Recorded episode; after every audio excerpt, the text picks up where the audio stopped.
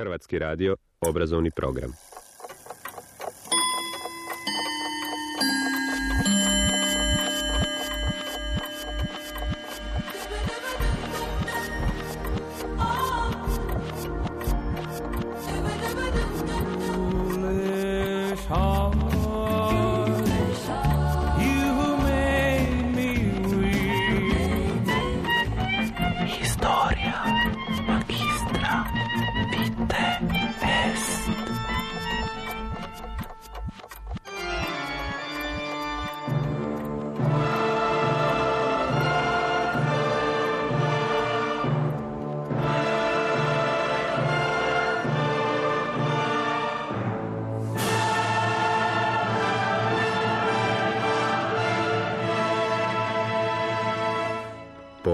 Povijest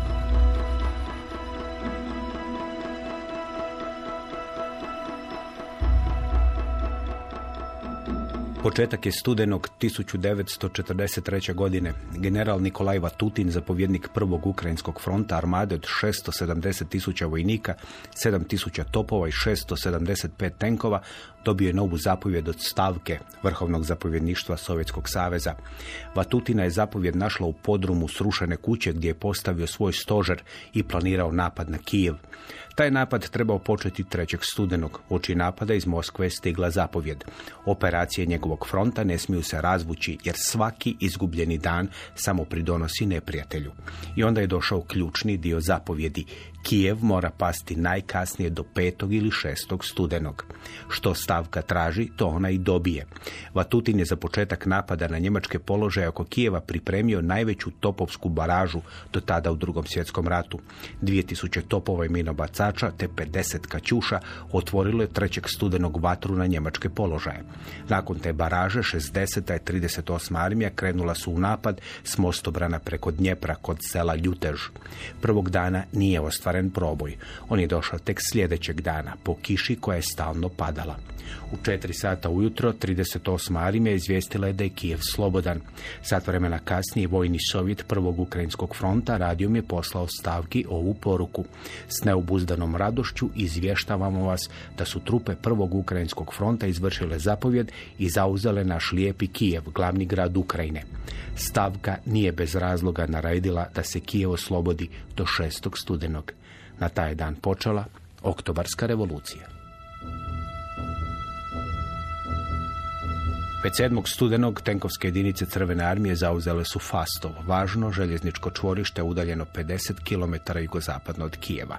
Situacija je bila tako ozbiljna da je zapovjednik njemačkih snaga na jugu istočnog fronta, feldmaršal Erich von Manstein, od Hitlera tražio napuštanje Krima i jedne izbočine gdje je prvoj pancer armiji prijetilo okruženje. Hitler je to odbio dati, ali ipak dao jedan ustupak Manštajnu. Prva pancer i prva SS pancer divizija koje su došle kao pojačanje iz Italije pomoći će četvrtoj pancer armiji. Neće biti raspoređeni na dnodnjem Dnjepru. Karl Heinz Freiser u osmom tomu edicije Njemačka i drugi svjetski rat, Istočni front 1943-44 piše. U sljedećim danima situacija četvrte pancer armije krenula je na loše. Skoro svaka od njezinih 11 pješačkih divizija spala je na jačinu pukovnije. 208. pješačka divizija imala je samo 165 ljudi. Suočena s oklopnim masama prve ukrajinske fronte, najozbiljniji problem bio je nedostatak borbenih vozila. 10. studenoga već desetkovana deseta pancer divizija izgubila je svoj zadnji tank kod Žitomira. Dva dana kasnije, kada je važno željezničko čvorište palo u ruke crvene armije, osjećaj krize zgrabio je stožer grupe armija Jug. Jedini razlog zašto situacija kod Žitomira nije eskalirala bio je što su po ulasku u grad trupe prvog gardijskog konjičkog korpusa opljačkale zalihe alkohola četvrte pancer armije. U međuvremenu, njemačke jedinice posvuda su bile u povlačenju. Bile su pod frontalnim napadom i stalno im se prijetilo s bokova. U deset dana Prva ukrajinska fronta napredovala je skoro 150 km na zapad i zaustavljena je tek uz krajnji napor. Njemački napad počeo je 15. studenog. Dvije udarne skupine napale su u dva pravca. Jača skupina udarila je prema Brusilovu, koji je bio sjeverozapadno od željezničkog čvorišta Fastov. Druga udarna skupina napala je Žitomir i 19. studenog preotela ga od Crvene armije. Dok su Crvena armija i Wehrmacht i SS vodili te gigantske borbe u Ukrajini, na drugom kraju Europe u Otočcu skupina umornih ljudi slušala je na radiju vijesti o tim borbama.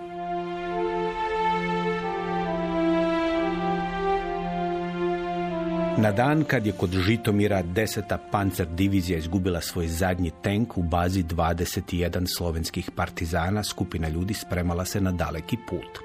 U bazi 21 bio je glavni štab slovenskih partizana. U jednoj baraci, to je skupini Boris Kidrić, komesar glavnog štaba, rekao da vrhovni štab Narodno-slobodilačke vojske i partizanskih odreda Jugoslavije želi da se održi još jedno zasjedanje tijela osnovanog u studenom 1942. To se tijelo zvalo Antifašističko vijeće narodnog oslobođenja Jugoslavije. Avnoj. Gdje će biti zasjedanje, ne zna se. Skupina odabranih delegata za to zasjedanje treba krenuti na jug, prvo u Hrvatsku, a onda će tamo dobiti danje upute. 11. studenog delegati su krenuli na put. Sljedećeg dana prešli su Kupu i ušli u Hrvatsku. U skupini je bilo 16 delegata. U koloni su nastupali prema abecedi. Na početku kolone bio je Jakob Avšić, na začelju Josip Vidmar. Sedmi u koloni bio je književnik Edvard Kocbek. On je ovako pisao trenutak kada je slovenska delegacija prešla rijeku Mrežnicu.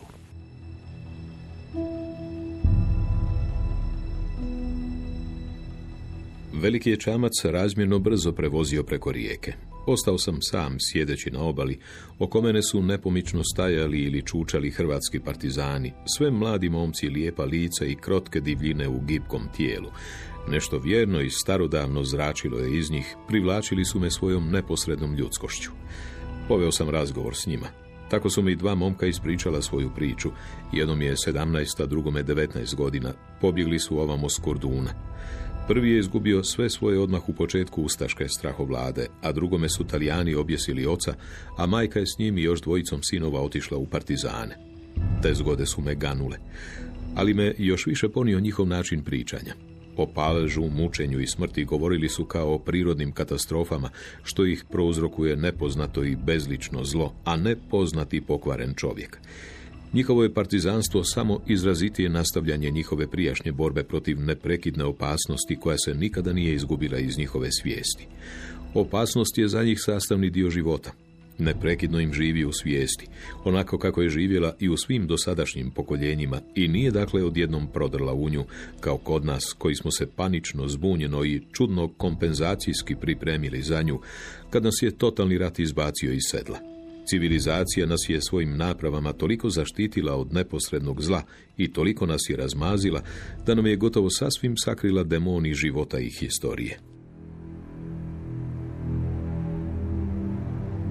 Kada je prešla mrežnicu, slovenska delegacija stupila je na oslobođeni teritorij pod nadzorom glavnog štaba Hrvatske. Prolaze po kordunu. Kocbek piše da vlada strašna atmosfera. Posvuda mirišu oganj i krv. Iz pravca generalskog stola čula se topovska vatra, iznad primišlja i slunja nadlijetao ih je njemački izviđački zrakoplov. U Perjasici po delegaciju je došao kamion. Svi su se ugurali u njega, kako piše Kocbek, kao haringe. Pogledavali su u nebo kako bi opazili njemačke zrakoplove. Vozač kamiona divlje je vozio po zavojima. Kada su došli na malu kapelu, počeo je padati mokri, gusti snijeg. Kamion se zaustavio. Kocbek piše. Lijevo i desno širila se nepregledna šuma. Snijeg je bivao sve dublji. Tada se među nama tiho pronijela vijest koju je našim momcima povjerila hrvatska patrola, kako na kapeli osim kurirske karaule nema partizanskih jedinica, ali zato u posljednje vrijeme po njoj si u strah četničke skupine. Vijest se širila šapatom i stvarala paniku. Ako je to istina, tada naš položaj nije nimalo zavidan. Naime, do otočca ima najmanje 30 km, a hodanje po visokom i mokrom snijegu lišeno je svake nade. Povrh toga, bilo je očito da će iz niskih oblaka svakog časa pasti snijeg. Strah je nestao kada se vratila izvidnica. Kada su u otočcu saznali za duboki snijeg, na kapeli organizirano je stanovništvo iz okolnih sela kako bi raskrčilo put za kamion. Tom je cestom partizanima trebala stići i sol iz Dalmacije. 15. studenog slovenska delegacija stigla je u Otočac, sjedište oslobođenog teritorija u Hrvatskoj. Tamo su ih smjestili u kuću gdje su se susreli s članovima Zavnoha, Zemaljskog antifašističkog vijeća narodnog oslobođenja Hrvatske. Sjeli su za stolu uz večeru i nešto vina. Na radiju su slušali vijesti o borbama za Žitomir. Još uvijek nitko od ljudi koji su sjedili za tim stolom u otočcu nije znao kuda se ide.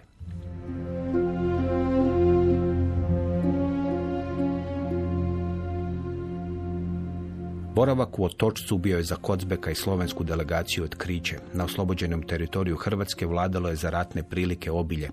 Mogla se popiti kava i vino, služila se i večera. Razgovarali su s Ivanom Ribarom, predsjednikom Avnoja i predratnim političarem, s vođama komunističke partije Hrvatske, Andrijom Hebrangom i Pavlom Gregorićem, s Vladimirom Nazorom, predsjednikom Zavnoha i monsignorom Svetozarom Ritigom, nekadašnjim župnikom crkve Svetog Marka u Zagrebu.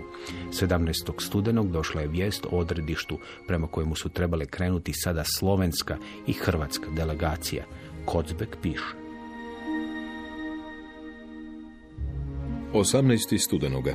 Tek jučer, dok smo se okupljali za odlazak, doznali smo da nas zovu u Bosnu, po svoj prilici dalje od Bihaća. Jedni govore o drvaru, drugi o livnu. Neki su drugovi htjeli u posljednji trenutak pogledati u zemljopisnu kartu, ne bili barem približno predočili taj nejasni pravac, ali je nigdje nisu mogli naći. Tako smo krenuli na put bez bilo kakve predožbe o dugom i zamršenom putu. Netko nam je znao reći tek toliko da je zračna linija od otočca do Livna duža od zračne linije od otočca do Ljubljane. To nas je stvarno uzdrmalo. Odbacili smo taj podatak i radije se povukli u neznanje. Naša velika družina zaputila se na istok kao nekoć križari, s beskrajnim pouzdanjem i osjećajem neranjivosti. 18. studenog iz Otočca krenula je sada slovensko-hrvatska delegacija praćena s jednom hrvatskom proletarskom četom, sve u svemu oko 160 ljudi. Put po oslobođenoj teritoriji bio je lak. Hrvatski dio delegacije ukrcao se u kamione, slovenskoj delegaciji dan je maleni autobus. Na čelu kolone bila su dva automobila. U jednom je bio Ivan Ribar, u drugom Vladimir Bakarić s bojnikom britanske vojske, vođom britanske vojne misije pri glavnom štabu Hrvatske. Kolona putuje kroz Plitvička jezera, Korenicu, Krvavsko polje. Kada dolazi u Lapačko polje, blizu Donjeg Lapca, Kocbek iz daljine čuje njemačku koračnicu. Prestao je lagodni dio puta. Tih 160 ljudi još uvijek nisu znali kuda zapravo idu. Znali su da su poslani na drugo zasjedanje tijela osnovanog u studenom 1942. u Bihaću. Tek kada su stigli u Livno, saznaće da je njihovo odredište srednjobosanski grad Jajce. Tamo će se slovenska i hrvatska delegacija pridružiti delegatima iz gotovo cijele Jugoslavije. Bilo ih je ukupno 142. Što se u Jajcu događalo 29. i 30. studenog 1943. To je tema sljedeće dvije povijesti četvrtkom. Naši sugovornik Tihomir Ponoš, povjesničar i novinar iz arhiva Srba u Hrvatskoj. Godina 43. je za partizanski pokret u Jugoslaviji godina krize i preokreta. Prva polovica godine je godina krize, a druga polovica godine je godina preokreta. Naime, godina je počela četvrtom neprijateljskom ofenzivom, poznatom kao bitka na Neretvi ili bitka za ranjenike. I partizanska glavnina oko vrhovnog štaba, dakle glavna operativna grupa je bila u veoma teškoj poziciji. Uspjela se, kao što znamo, prebaciti na drugu stranu Neretve i probiti dalje do onog područja koje će biti zahvaćeno bitkom na Sutjesci, odnosno petom neprijateljskom ofenzivom koja je počela sredinom svibnja i trajala je do sredine lipnja 1943. godine. I to je zapravo bila za partizane, posebno dakle za tu grupaciju, glavnu operativnu grupu uz vrhovni štab, najteža bitka uopće u drugom svjetskom ratu i tada je partizanska glavnina bila doslovce na, na rubu uništenja. Nakon toga ta grupa se vraća u Bosnu, ide u istočnu Bosnu, iz istočne Bosne ide u srednju Bosnu i ide dalje prema zapadu. Zapravo se otprilike nastoji vratiti tamo odakle je potisnuta od početka 43. Jer ta partizanska glavnina je odbačena zapravo nekoliko stotina kilometara dalje na istok. Oni se vraćaju tamo zato da bi ponovo uspostavili jedan od važnih razloga kontakt sa glavnim štabom Hrvatske. Naime, glavni štab Hrvatske je tijelo koje kontrolira dosta veliki i dosta kompaktno slobodan teritorij. Vrhovni štab se na neki način želi ponovo ujediniti, ne bi li se taj teritorij stabilizirao i povećao i ne bi li se stvorila velika, slobodna, kompaktna, zapravo partizanska država. Drugi razlog se događa zapravo od rujna, 43. a to je kapitulacija Italije.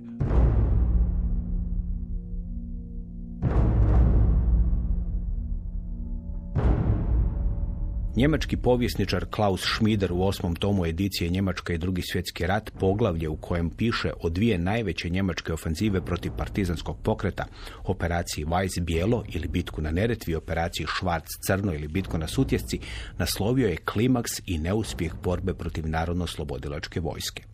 U operaciji Crno, koju su skoro u potpunosti izvele njemačke trupe, partizanske snage okupljene oko vrhovnog štaba na čelu sa Josipom Brozom Titom došle su na rubu uništenja. Njemačke procjene bile su da je u toj operaciji opkoljeno oko 22.000 partizana i da je nakon nje prebrojano 7.489 mrtvih partizana, te da ih je između 4 i 6.000 nestalo u tim borbama. Plan uništenja nije uspio. U drugom kvartalu 1943. u kojem je izvedena operacija Švarc, partizanske snage su prema Šmideru od trupa nezavisne države Hrvatske, što od onih koji su se predali, što od zarobljenih dobile oko 3000 pušaka i 118 strojnica. U operaciji Crno zarobljeno je od partizana 3608 pušaka i 220 strojnica. Nakon operacije Crno došlo je do reorganizacije njemačke vojske na jugoistoku Europe. Generala Aleksandra Lera je na položaju glavnog zapovjednika jugoistoka zamijenio feldmaršal Maximilian von Weiss. Sjeverni dio područja koje je pokrivalo zapovjedništvo za jugoistok preuzela je druga pancer armija pod zapovjedništvom generala Lotara Rendulica. On je zapovjedao područjem NDH kao i Srbijom, Crnom Gorom i Albanijom. U rujnu 1943. u posjetu Adolfu Hitleru otišao je general Gles von Horstenau, opunomoćeni njemački general u Zagrebu. On je Hitleru prvo ukazao na loše raspoloženje među ustaškim i domobranskim zapovjednim kadrom. Nakon toga von Horstenau osvrnuo se na stanje u nezavisnoj državi Hrvatskoj, na čijem je teritoriju bila glavnina partizanskih jedinica. U svojim zapisima iz NDH von Horstenau je napisao nakon toga govorio sam o općoj situaciji u Hrvatskoj državi. Ne bi trebalo počiniti pogrešku i usporediti ustaški pokret s nacionalsocijalizmom i SS-om. Führer se nasmiješio s puno razumijevanja. Nastavih kako stoga s njemačke strane nipošto ne bi trebalo previše gurati u središte pozornosti oba stupa Hrvatske države. Jer inače će na protivničku stranu bježati ne samo satnije i bitnice, već i cijele bojne i pukovnije hrvatskih vojnika. Nakon toga vrlo sam jasno opisao poglavnika. Bio je nadri pisar, zatim je postao nadri revolucionar. Naravno, uz nas je, ali isključivo zato što nema drugog izlaza. Već sam mu često morao predbacivati zbog toga što mi laže, a on se svaki put zaklinjao da to više neće činiti. Nudeći mi ni pola minute nakon toga novu laž. Hitler se nasmijao.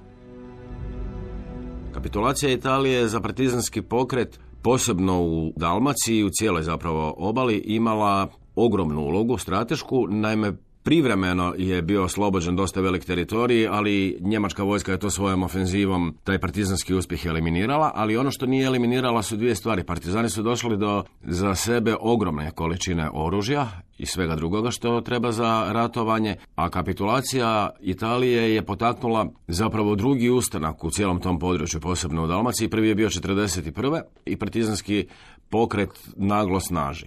Što se tiče samog jajca, ono je zapravo nekoliko puta mijenjalo gospodare za vrijeme drugog svjetskog rata.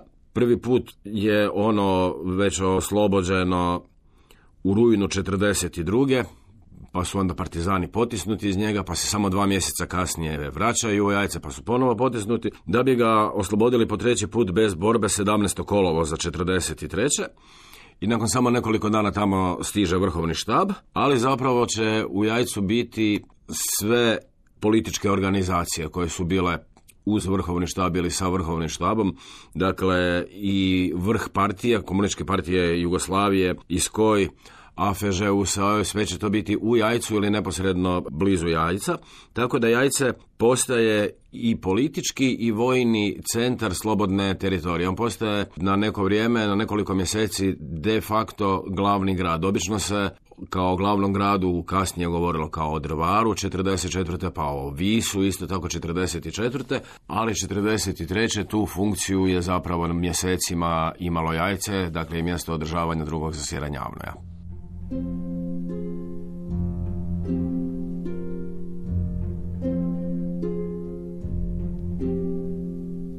Do kraja 1943. glavni štab Hrvatske imao 11 osnovanih divizija raspoređenih u tri korpusa. Prve divizije osnovane su 22. studenog 1942. Bile su to šesta Lička, sedma Banijska i osma Kordunaška divizija. Predzadnji dan 1942. osnovana je 12. Slavonska divizija. 13. veljače sljedeće godine osnovana je 9. Dalmatinska. Do kraja te 43. osnovane su još 13. Primorsko-Goranska, 19. i 20. Srednjo-Dalmatinska divizija, 26. Južno-Dalmatinska, 28. Slavonska i 32. Zagorska divizija. 9. Dalmatinska privremeno je zbog velikih gubitaka rasformirana nakon bitke na Neretvi, ali je ponovno obnovljena u rujnu 43.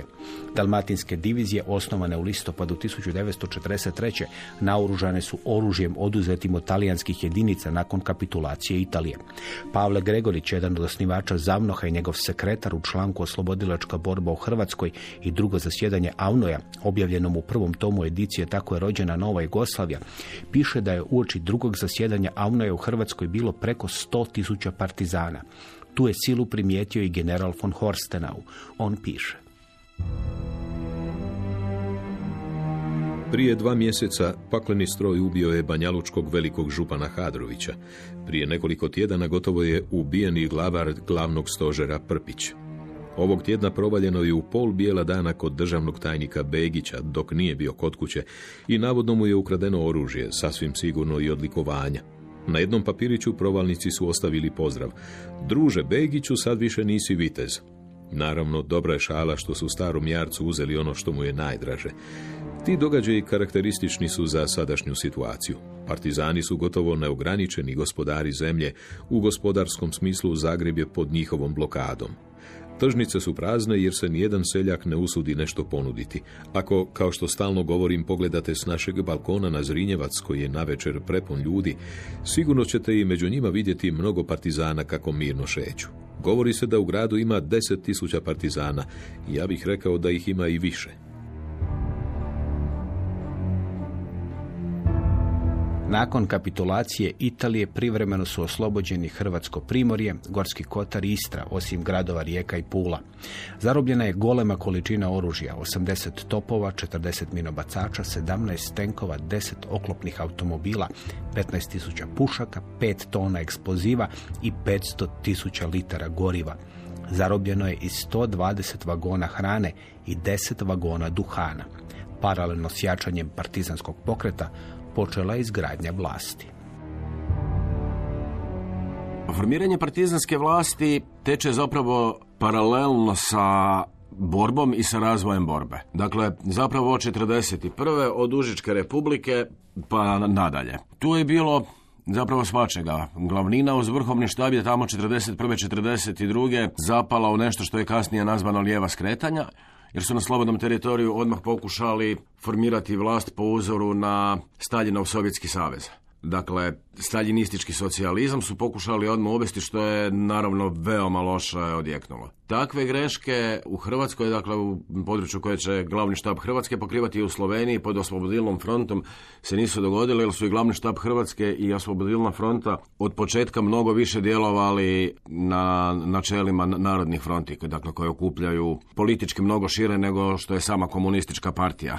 Važna stvar je i prvi studeni se dogodilo i prvog studenog 42. kada je formirana Narodna oslobodilačka vojska i partizanski odredi Jugoslavije. Do tada možemo govoriti o, odnosno do tada se ona zvala Narodno oslobodilačka partizanska i dobrovoljačka vojska Jugoslavije i tada su formirane prve divizije i prvi korpusi, jer se pokret toliko razvio i toliko osnažio da dotadašnji ustroj koji je završavao sa brigadama kao sa najvećim jedinicama više nije bio zadovoljavajući. Moralo se preći na više jedinice. U jesen 42. postoji velik kompaktno slobodni teritorij koji pokriva centralnu i zapadnu Bosnu, Kordun, Liku, Baniju, dijelove Dalmacije. Stvarana je svugdje dakle ta struktura vlasti, međutim nedostaje krovno tijelo koje bi sve to objedinilo koje bi bilo opće jugoslavenskog karaktera i koje bi zapravo bilo, kako je to formulirano, opće jugoslavensko antifašističko političko predstavništvo. Formiranje takvog predstavništva bilo je važno i zbog suzbijanja četničkog pokreta, odnosno njegovog utjecaja u inozemstvu. Naime, u tom trenutku je četnički pokret u inozemstvu priznat jedini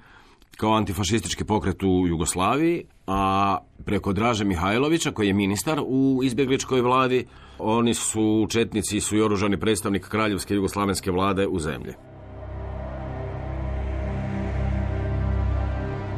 Jozo Tomašević u knjizi Četnici u drugom svjetskom ratu piše da je uoči izbijanja rata Draža Mihajlović dva puta dobio kaznu od 30 dana zatvora. Prvi je put kaznu dobio 1939. dok je bio na službi u Celju kao zapovjednik 39. pješadijskog puka. Tada je napisao plan za reorganizaciju jugoslavenskih oružanih snaga. Prema toj reorganizaciji jedinice bi bile nacionalno čiste, a ne miješane. To bi po Mihajloviću osiguralo njihovu jaču koheziju. Na plan pretpostavljeni su reagirali kaznom od 30 dana zatvora. U studenom sljedeće godine Mihajlović je otišao na skup koji je organizirao britanski vojni ataše u Beogradu, a zato nije imao dopuštenje. I za to je dobio 30 dana zatvora. Uoči napada sila Osovine na Jugoslaviju, Mihajlović je u činu pukovnika raspoređen na dužnost zamjenika štaba šeste armijske oblasti u Mostaru. Taj je položaj Mihajlovićev kasniji suradnik Vučković opisao kao beznačajan. Mihajlovićev ratni raspored bio je pomoćnik načelnika štaba druge armije, s kojom se u vrijeme kapitulacije Jugoslavije nalazio u sjevernoj Bosni. I taj položaj Tomašević naziva beznačajnim. Ali taj beznačajni pukovnik postaće bitan kada ga u jesen 1941. prvo priznala vlada u izbjeglištvu u Londonu, a onda je Velika Britanija poslala vojnu misiju Mihajlovićev stožer. Nakon toga on je u nekoliko mjeseci napredovao do najviše generalskog čina, te do imenovanja za ministra vojske, mornarice i zrakoplovstva u izbjegličkoj vladi. Kruna svega bilo je njegovo imenovanje za načelnika stožera vrhovnog zapovjedništva, čime je zapovjedništvo jugoslavenske vojske prebačeno iz Egipta u okupiranu Jugoslaviju. Do listopada 1942. BBC u svojim radijskim emisijama uopće nije spominjao partizanski pokret. Taj status vođe pokreta otpora Mihajlović neće dugo zadržati. Velika Britanija do kraja 1942. saznaće tko je jedini važni suparnik sila osovine u Jugoslaviji. Do tada četnici će se dodatno kompromitirati velikim zločinima prema civilima, prije svega u Bosni prema muslimanima i Hrvatima. Do kraja 1942. partizanski pokret dobit će svoje političko tijelo. Pa na prvom zasjedanju u Bihaću je naravno Tito održao politički referat i glavni, u kojem je istaknuo da je nužno formirati politički organ koji bi okupio, kako rekao, sve narodne mase i koji bi poveo taj narod, odnosno te mase u, u daljne borbe.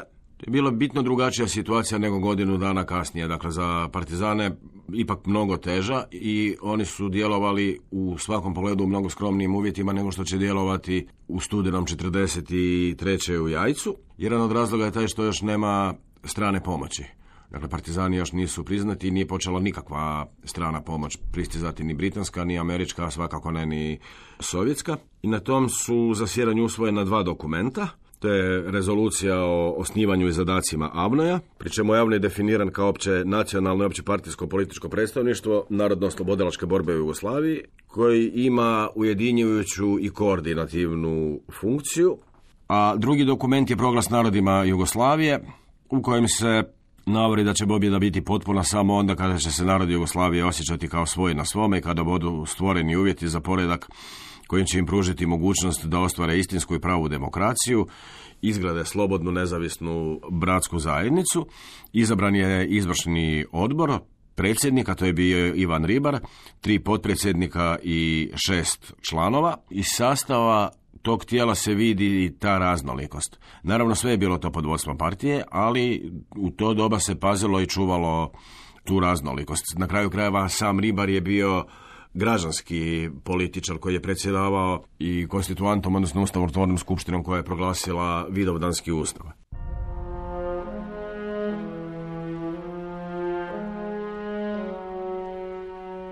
Utemeljenje vlasti na oslobođenim područjima bilo je bitno zbog onoga što se eufemistički naziva lijeve greške ili lijeva skretanja. Riječ je bila o doslovnom kopiranju sovjetskog modela na oslobođenom teritoriju. Rezultat toga ovako opisuje Ivo Banac u knjizi sa Staljinom protiv Tita. Lijeve greške koje su u Crnu Goru zahvatile 1941. 42. odražavale su neraspoloženje prema taktici jedinstvene fronte. Ekstremisti kakvi su bili Milovan Đilas i Ivan Milutinović htjeli su likvidirati kulake, kolektivizirati pašnjake i usred rata izgraditi crnogorske sovjete. Milovan Đilas, jedan od vodećih ljudi komunističke partije Jugoslavije u vrijeme rata, kasnije će potrošiti ostatak svog života kako bi se barem malo s njega sprala odgovornost za pokušaj da se uništi klasni neprijatelj na području Crne Gore i dijela Hercegovine. U svojim memoarima iz razdoblja rata naslovljenima Revolucionarni rat, Đilas je ovako opisao ta strijeljanja. Već tijekom putovanja kroz Crnu Goru također mi je postojalo jasnim da su nepromišljena olaka strijeljanja uz glad i ratni zamor bili dobri razlozi četničkog jačanja. A što je ta strijeljanja činilo jezivijim i neprihvatljivijim, bilo je ubijanje kumova i rođaka i bacanje strijeljanih u jame. U Hercegovini je to bivalo i ružnije i stravičnije. Tamo su sinovi komunisti svoju odanost potvrdili osuđivanjem na smrt oca. Tamo se igralo i pjevalo oko postrijeljanih. Početkom 1942. vrhovnom štabu bilo je jasno da se s kopiranjem sovjetskog ratnog komunizma neće daleko doći. U članku objavljenom u glasilu Centralnog komiteta partije Josip Broz Tito objavio članak Komunistička partija i tko su sve saveznici okupatora. U njemu je pisalo, nasuprot provokacije okupatora i njegovih slugu sa izazivanjem klasnog građanskog rata, komunistička partija Jugoslavije ulaže danas sve napore na okupljanju svih rodoljubivih snaga u jedan jedinstveni front narodnog oslobođenja. Lijeva skretanja pripisano su provokacije okupatora i njegovih saveznika. Lijeve greške više se nisu smjele ponoviti. Jedinstveni front bio je zapravo narodni front u kojemu se trebalo okupiti što je moguće širi krug političkih saveznika. Rezultat takve politike u Hrvatskoj bio je zavnoh. Hrvatskoj je također stvoren kompaktan slobodni teritorij, to je područje Like, Banija Korduna, sjeverne Dalmacije i u takvim, u tom trenutku za rad povoljnim okolnostima, čak i povoljnim okolnostima, krajem 1942. godine, malo nakon prvog zasjeranja Avnoja u Bihaću, Centralni komitet komunističke partije Hrvatske na sjednici koja je održana početkom prosinca 1942. u Slunju odlučuje da se od dijela vječnika Avnoja iz Hrvatske formira radno tijelo koje će do kraja siječnja 43. pripremiti osnivačku skupštinu Zavnoha. Provedba je odluke je odgođena zbog četvrte neprijateljske ofenzive i 1. ožujka 43. u Ličkom selu Ponor osnovan je osmočlani inicijativni odbor. U tom je odboru bila jedna žena, Vlatka Babić, učiteljica iz Crkvenice, ona je bila predstavnica prosvjetnih radnika i to malo tijelo priprema osnivačku skupštinu. Međutim, ono istovremeno počinje funkcionirati kao zametak buduće vlade. Naime, poslovi među članovima, a među njih osam su podijeljeni po resorima. Osnivačka skupština je zbog mogućnosti iznenadnog neprijateljskog napada i upada organizirana u dva dana i na dva mjesta. U Otorcu je 13. lipnja 1943. bio svečani, održan je svečani dio prvog zasjedanja Zavnoha, a sljedećeg dana Ujutro na proplanku blizu jezera Labudovac na Plitvičkim jezerima održan je radni dio. Osim što je zametak vlade, Zavnoh je zametak obnove sabora i on je istovremeno sve vrijeme zapravo potpuna negacija ustaške vlasti i režima i okupacije. Dakle, u tom trenutku i njemačke i italijanske okupacije. Na prvom zasjedanju je izvršni odbor, bilo je njih 11, u njemu i predsjednik izvršnog odbora Vladimir Nazor. Na prvom zasjedanju su usvojena dva politička dokumenta, proglas narodima Hrvatske, koji je po tonu i sadržaju zapravo sličan proglas u narodima Jugoslavije Avnoja koji je usvojen u Bihaću u studenom 1942. I usvojena je rezolucija u kojoj se govori uz ostalo vjekovne i neostvarene želji hrvatskog naroda za slobodom, koji je stvaranjem NDH pao u najteže i najcrnje robstvo što se dade zamisliti.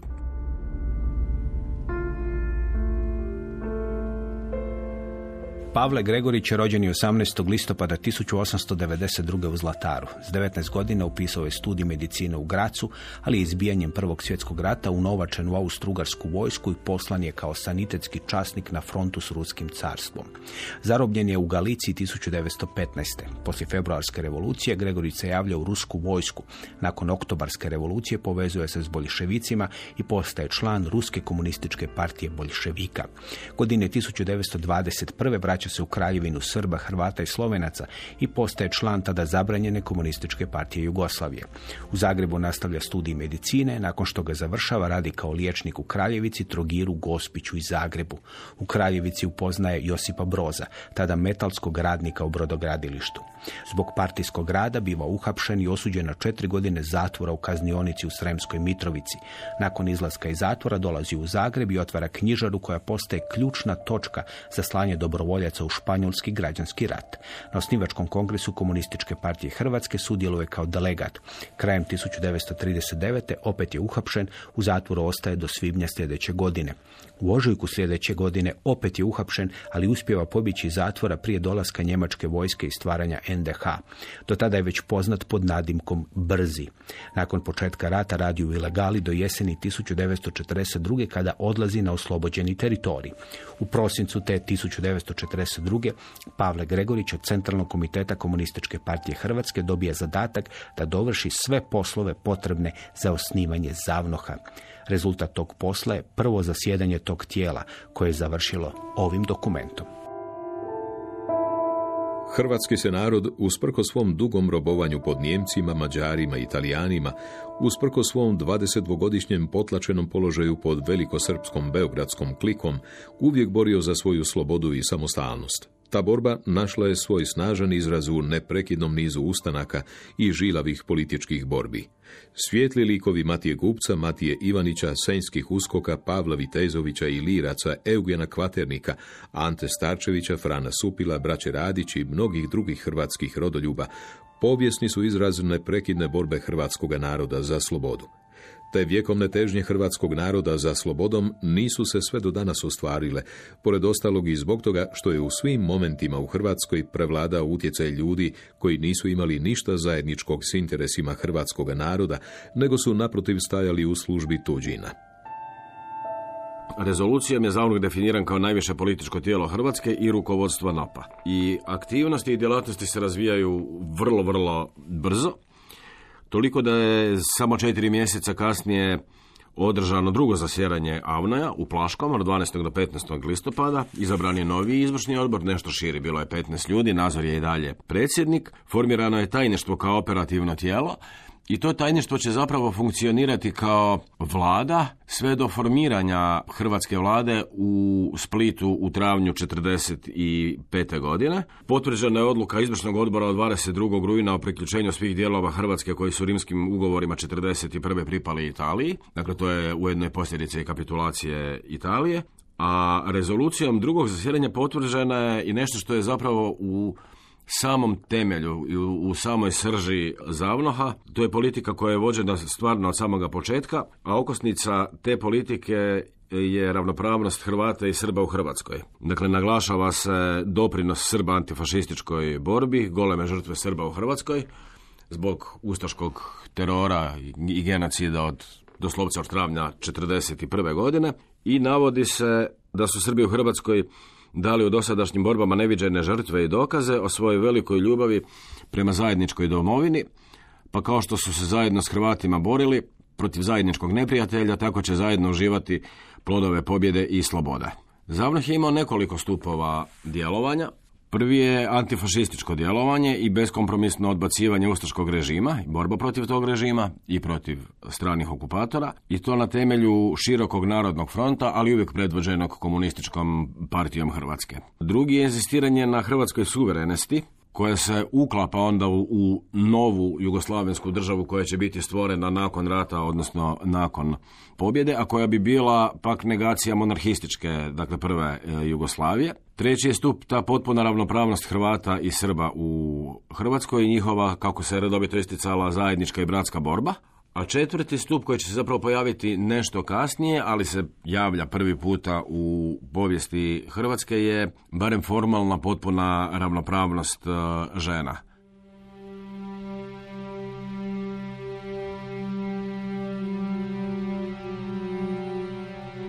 Godine 1942. SOE, Special Operations Executive, britanska obavještena služba osnovana u Ministarstvu za ekonomsko ratovanje, počela je rad na nečemu što je imalo radni naziv Hrvatski projekt.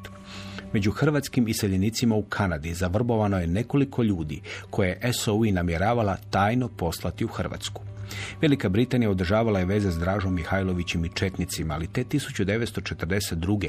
iz praćenja vojnog prometa u Jugoslaviji te iz prisluškivanja njemačkih i talijanskih komunikacija bilo je jasno da glavninu borbe sa silama osovine i kvisniškim snagama vode partizanske snage koje vodi komunistička partija. SOV je htjela u Hrvatsku uputiti ljude koji nisu imali veze s izbjegličkom vladom u Londonu ili s Četnicima. Odabrali su hrvatske iseljenike, simpatizere ili članove komunističke partije. Iz Vancouvera ta je skupina otišla u Toronto, onda u New York, pa brodom preko Atlantika sve do Kaira, gdje su došli krajem veljače 1943. U Haifi u Palestini dobili su padobransku i radio obuku. Skupina je čekala u jednoj vili u Kairu gdje ih je posjetio William Dickin, koji će kasnije voditi važnu britansku vojnu misiju kod vrhovnog štaba partizana.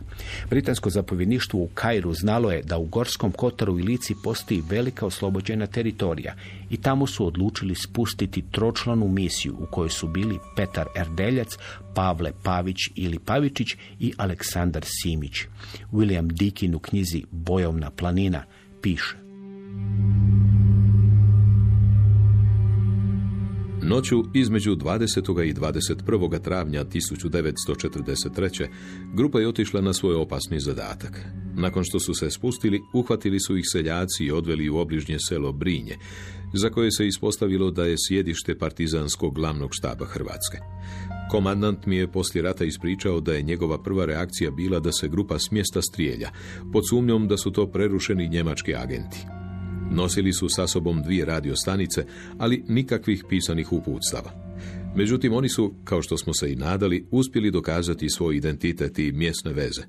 Dva delegata vrhovnog štaba, Arso Jovanović i Ivo Lola Ribar, obilazeći u tom trenutku teritoriji, izvijestili su Tita preko radiostanice glavnog štaba Hrvatske da se blizu Brinja spustila padobranima jedna britansko-američka misija, navodno s punim ovlaštenjima da ispita situaciju na Balkanu. Bila je to prva britanska misija kod partizanskih snaga. Tito je već 28. travnja odgovorio ovo. Radio stanicu im ne oduzimati. Dajte im svoje podatke o izdaju četnika i snazi okupatora, ali ne dajte za sad nikakve podatke o našoj snazi. Bio je to samo početak. Paradoks je bio da je zemlja s kojom su Tito i vrhovni štab htjeli prvo uspostaviti veze, te veze uspostavila zadnja. Jugoslavija je ponajviše, odnosno vrhovni štab je u to doba surađivao ili pokušavao surađivati sa Sovjetskim savezom, što je posljedica ideološke srodnosti i činjenice da je komunistička partija Jugoslavija bila članica Kominterne, ali će zapravo upravo sa Sovjetskim savezom imati najviše problema. Sovjetski savez je bio prekinuo odnose sa vladom u izbjeglištvu u svibnju 1941. onda ih je kasnije obnovio. Tito i partija su bili za obnovu cjelovite Jugoslavije, međutim Kominterna je stavila komunističku partiju u Makedoniju pod bugarsku sekciju, što je bio izvor veoma ozbiljnih problema jer se pokazalo da Kominterna možda i nije za obnovu Jugoslavije u onim granicama u kojima je postojala do 6. travnja 1941. A to je pak značilo da je Sovjetski savez ili Kominterna ipak bila pod kontrolom Sovjetskog saveza, otprilike isto na toj liniji. Stvari će se promijeniti nakon napada Njemačke na, na Sovjetski savez, tada će oni obnoviti svoje odnose sa vladom u emigraciji, a Britanci su se u to doba postavljali zapravo kao zaštitnici vlade u izbjeglištvu i kralja. U sovjetsko-jugoslavenskim odnosima na neki način na početku paradoksalno dominiraju Britanci u međunarodnoj areni. Sovjetski savez ima, što bi se reklo, jako puno posla na domaćem terenu jer je 41. godina napada Njemačke na Sovjetski savez i zapravo katastrofalnih i ljudskih i teritorijalnih gubitaka Sovjetskog saveza. Velika Britanija je za obnovu legaliteta i povratak kralja. Komunistička partija Jugoslavija je za obnovu. Tada se o kralju nije izjašnjavala, ali bilo je lako zaključiti, što će se kasnije potvrditi da nije za povratak kralja, dok Kominterna i Sovjetski savez negdje laviraju između tog dvoje. Britanci šalju misiju četnicima Draže Mihajlovića 41. i za komunističku partiju Jugoslavije zapravo u toj situaciji je Sovjetski savez jedini mogući oslon, jedina nada. U pozitivan dio se može upisati, te suradnje upisati to da od 41. iz Moskve emitira radio Slobodna Jugoslavija. Međutim, istovremeno radio Moskva javlja odraži Mihajloviću kao o vozi otpora i ustanka u Jugoslaviji. Kominterna je čak recimo Titu prigovorila u proljeće 42. zato što su osnovane proletarske brigade. Ne toliko zato što su brigade, koliko zato što su nazvane proletarske. A u kasnu zimu i proljeće tjednima se čeka sovjetske pomoć. Uređuju se aerodromi, pa se uređuje drugi aerodrom, pa se uređuje aerodrom kod e, Žabljaka i to je cijeli niz zapravo frustriranih depeša, to je Moša Pijade bio zadužen da to operativno vodi, pa se onda u jednoj depeši piše, evo već 17. dan čekamo tu pomoć, Prvu britansku misiju pre vrhovnom štabu vodio je Frederick William Deakin, britanski povjesničar koji je prije rata pomagao Winstonu Churchillu u radu na njegovim povijesnim knjigama. Godine 1941. Deakin je dodijeljen u SOE 28. svibnja 1943. u jeku bitke na Sutjesci. On se s malenom pratnjom spustio padobranima kod sela Negobuđe na Durmitoru. Tita i vrhovni štab dojmilo je da su Britanci u misiju kod partizana poslali, kako je to napisao Đilas u revolucionarnom ratu, upadljivo inteligentnog i u svemu suzdržanog Churchillovog sekretara. Zanimljivo je da se Dickens spustio na mjestu gdje je Moša Pijade godinu dana prije čekao sovjetske zrakoplove. Sada je tamo došao Churchillov sekretar. Sovjeta još nije bilo. Govori Tihomir Ponoš, povjesničar i novinar iz arhiva Srba u Hrvatskoj. I promjena nastaje prvo kod Britanaca, što je pomalo neočekivano jer su oni daleko najveći zaštitnici jugoslavenske kraljevske vlade. Pobjeda kod Ela Lameina, a onda izvesno izbacivanje sila osovine iz Sjeverne Afrike, koje će se i dogoditi u proljeće 43. godine, zapravo mnogo toga mijenjaju. Za Britance postaje jako važno tko se stvarno bori, protiv Njemaca i protiv Talijana, jer u to doba se razmišlja, a Churchillu je to bila prilično draga ideja o tome da se na jugoistoku Europe na Balkanu otvori drugi front. U tom kontekstu se razmišljalo i o mogućnosti invazije koja bi bila negdje na, na istočnoj obali Jadrana. To se, kao što znamo, kasnije nije dogodilo i to bi bio veoma kompliciran pothvat s obzirom da je tu nakon obale su odma planine od po 1600-1800 metara visine. I britanska vojna misija prvo dolazi zanimljivo u glavni štab Hrvatske, a onda će nakon toga za vrijeme bitke na Sutjesci doći i u vrhovni štab. Tito šalje depešu crvenoj armiji koje predlaže da ona pošalje svog vojnog predstavnika čim to bude moguće, a to će se zapravo dogoditi tek debelo nakon raspuštanja Kominterne i vojna, sovjetska vojna misija će doći pri vrhovni štab, odnosno djelovati pri vrhovnom štabu tek od veljače 1944. godine. Dakle, oni će biti od ova tri velika saveznika zadnji koji će poslati svoju vojnu misiju, a ovi prethodni su u to doba već slali, ne samo da su imali svoje vojne misije, nego su oni već u to doba slali i vojnu pomoć. I Britanci će biti prvi koji će zapravo eliminirati četnike kao politički faktor u svojoj kombinatorici u Jugoslaviji. Oni su se vodili veoma jednostavnim, pragmatičnim Churchillovim načelom da njega zanima tko ubija njemačke vojnike.